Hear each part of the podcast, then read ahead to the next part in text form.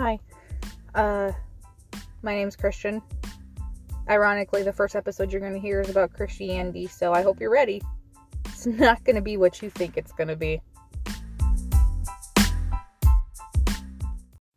So, the likelihood of this podcast ever reaching anything or being viral is slim to none. So, I'm just going to I'm just going to go for it cuz why not? So, growing up spiritually, my parents never took us to church. We were not a part of a denomination of Christianity. It wasn't until I got into high school and kind of motivated my parents into a certain church that there was even sort of a direction taken in religious speaking. We were mostly spiritual. Now they, you know, talked about Jesus, they talked about Christmas, which, you know, the irony behind that is ridiculous. Um, and if you don't know that, uh, you know, Christians believe that they invented Christmas when in reality they stole it from pagans because they didn't like the debauchery, the deviant acts that were going on that didn't correlate with their agenda they were pushing. And it was, anyway, moving on. They talked about, you know, God and every once in a while we would pray on Thanksgiving, but for the most part, my family was non religious. Um, and like I said, it wasn't until high school that that really kind of started to progress. Now, it was of my doing, I will admit. I was searching for something. It's at a peak age where you're experiencing a lot of things. And I was looking and searching for something that my parents had always kind of talked about but never really explained. And then I saw my parents really exploring it. And I realized they had never experienced it either. So they had started to get into Christianity. And then at some point, me and my brother and my mom were all baptized in the same weekend. My dad had obviously been previously baptized before that, um, which is why he didn't partake. But moving on.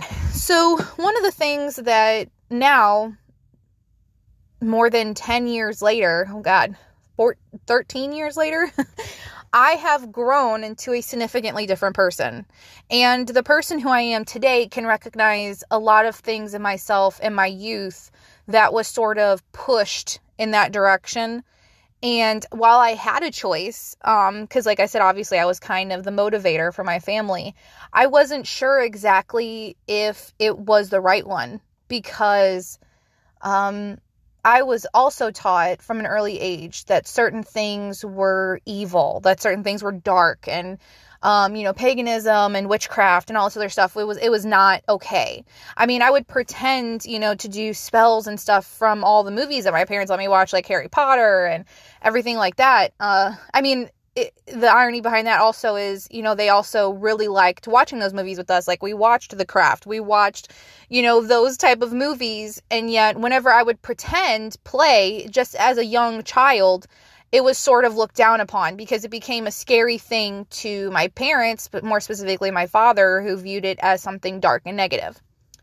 So, one of the things that I thought were kind of interesting is when I started to get older and I started to do my own research and looking into things for Christianity, I actually decided to go to a Christian university to learn intercultural studies um, to become a missionary.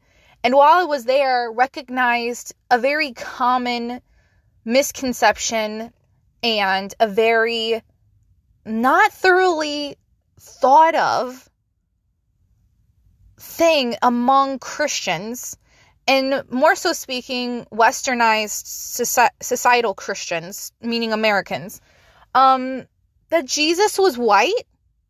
like I, I mean, even I feel like I have seen and I have actually attended quite a few different churches. That was one of the things we had to do as a prerequisite in order to go to this college, university, whatever, was to attend a couple different a couple different churches that would um though so we can experience different things you know different denominations so we can decide for ourselves which branch of christianity we wanted to go towards because they wanted to give us that choice which and i feel like in all of those the common misconception is that jesus was white and that he wasn't brown. And then the second one was that homosexuality the act of homosexuality was a sin. Why because their Bibles told them so. So, what people would say, non denominationally speaking, is if you are non denominational, meaning you are not Baptist, you are not Catholic, you are not this, you are not that, that you practice what the Bible preaches and you speak what the Bible speaks. So, as someone who is a churchgoer, you would do as the Bible says. And in the Bible, it says homosexuality is a sin. Well, hundreds of years ago, when the original Hebrew translated from Greek or Greek translated from Hebrew, I always get those two confused. But anyway, when that originally was a thing, um, it didn't say homosexuality. What it said was man and little boy, not man and man. So it does not say man should lie with not lie with man. It says man should not lie with boy, meaning man should not fuck a child, which we all know is a very common thing among religious sects and not just Catholicism. I know a lot of people say Catholics, Catholics pre, you know, no, no, no, choir boys and all that. No, no, no. It's actually a very common thing. It was experienced in the church that my family went to. There were instances where people were having sex with minors. They were manipulating them, they were grooming them in order to be victims of their pedophilia. And that's never recognized within the church. It's always homosexuality, homosexuality. But pedophilia is swooped under the rug. It is swept under there so quick. Swooped, swept, whatever. It is swept under there so quick. It's never really addressed. And if it is, it's by a you know, someone who's a left wing liberal in the church who most of the right wing older speck of people are just sort of like, yeah, whatever. They're just, you know, going off again like a millennial they are or they're just going off again because they need something else to complain about. When in reality, you didn't you don't even do your research. As a person who is supposed to be a Christ follower, who would want Jesus to sit at their table, you don't even know what he Jesus literally sat with sinners. He literally sat with prostitutes. He sat with homeless people. He sat with every and he was brown. He wasn't white. He didn't walk around with a fucking pilgrim hat on his head, excuse my language, preaching. He flipped tables. He made noise. He said, Don't fuck a boy if you're a grown ass man. Like, at some point, we as an American society have grown so stupid, as a westernized Christian society has grown so stupid and so good at keeping other people, other generations just as stupid as us because we refuse to admit our wrongness and pushing agendas, which is creating homophobia, which is creating violence and racism, and amongst everything else.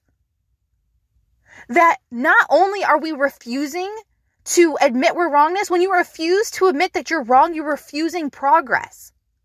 And progress doesn't have to always be through hate or violence. But it seems like as an America, American people, you just sort of get a, go along with it because that's how it happened. America happened because we killed millions. We had a genocide of brown people who by people who supposedly loved Jesus.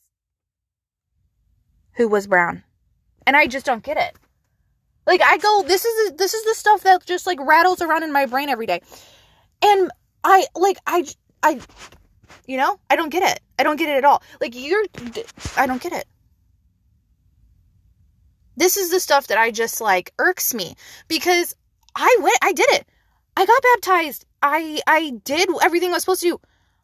And I still view the church as this place that some people can go to and receive refuge and it really helps them. It helped some people in my family. I'm not going to name names but some people who I never thought I'd ever be a part of their life again. And, and I didn't want them to be a part of my life. It really made a difference in who they were to me. It changed them for good. But there are certain things about Christianity and about the church that they still cling to that is toxic. Not only is it toxic to other people whom I love, it's toxic to me as well because I understand that you can be wrong and someone else can be wrong and you two can still be friends. But when that wrongness impeaches on another person's rights, when that wrongness impeaches on another person's life, because and safety because you don't want to admit you're wrong and change who you are and your views because it makes you feel better as a person to not work on yourself astounds me. And I don't believe in the God didn't give everybody a gift to change. God gave everybody the gift to change. That's why He gave you a choice. You can choose to be better, but what you are doing is choosing not to. And then while we're on this subject, because I'm on a roll, baby, in all the thousands of years that Christians have worshiped Jesus and worshiped God, and God says, pray for the sinner. Why hasn't I ever heard? Why haven't? Why hasn't? Why haven't I ever heard a single Christian sermon on why no one has prayed for Satan? Not prayed to Satan, prayed for him. The biggest sinner, the biggest bad guy, the biggest villain we can muster in a Christianized society. If you are in a religious spect of Christianity, he is the biggest sinner. Why? If you worship God and Jesus, have I never seen, never heard of, and probably won't ever see a sermon over why no one prays for Satan. By the way, Jesus was brown. He wasn't white. Oh, and uh, to add to that little, Jesus was brown, he wasn't white. Not only was he brown and he wasn't white, but he was brown from the Middle East and he wasn't a Christian. He wasn't a he was Hebrew. He wasn't a Christian. He was Hebrew from the Middle East brown person.